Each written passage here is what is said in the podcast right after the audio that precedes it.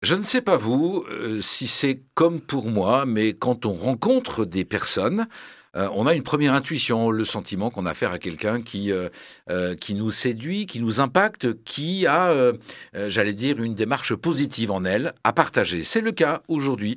J'ai le plaisir de vous présenter Anne Sarkissian. Bonjour Anne. Bonjour, merci beaucoup pour cet accueil et cette présentation.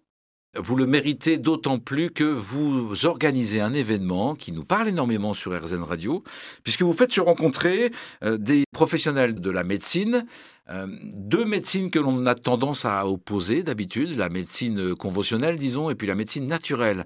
Vous les faites se rencontrer et ils travaillent main dans la main?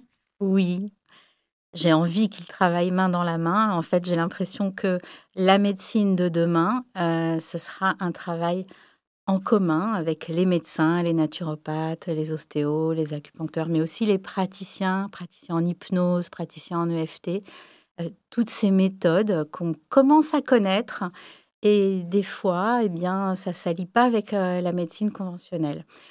Dans ces rencontres, eh bien, euh, il y a des médecins et des praticiens qui vont se rencontrer et échanger sur la manière de comment travailler ensemble pour le bien-être euh, de, la population. Bravo, parce que ce n'est pas spontané, ça. Même si on a tous en tête euh, des situations, le traitement des cancers, par exemple, et, des gens qui, comme on dit, qui retirent le feu, par exemple.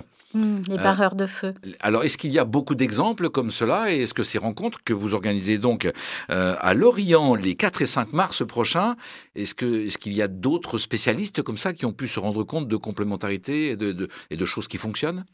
Oui, on voit que ne serait-ce que pour la gestion du stress, euh, les médecins vont pouvoir envoyer leurs patients vers des, des pratiques, vers de la méditation ou la gestion des émotions avec l'EFT, avec d'autres pratiques comme ça où, la personne aura moins besoin de, prendre de médicaments et pourra aller au, fond d'elle-même et débloquer ce stress ça va être un travail aussi sur soi, un peu plus long, une découverte de soi. Et j'ai envie de dire, quand on, commence à, utiliser ces pratiques, eh bien, on, apprend à se connaître, on, connaît son fonctionnement, on sait euh, prendre soin de soi, on sait se soigner. Cette médecine naturelle, elle n'est pas spontanément proposée par la médecine classique? Pour moi, c'est parce qu'il y a une méconnaissance, en fait. C'est on, euh, les médecins d'abord ils sont débordés euh, et c'est la, principale ressource. Donc euh, évidemment dès qu'on a un problème c'est vers eux qu'il faut se tourner. Et puis heureusement qu'elle est là parce qu'elle a, beaucoup de, bienfaits.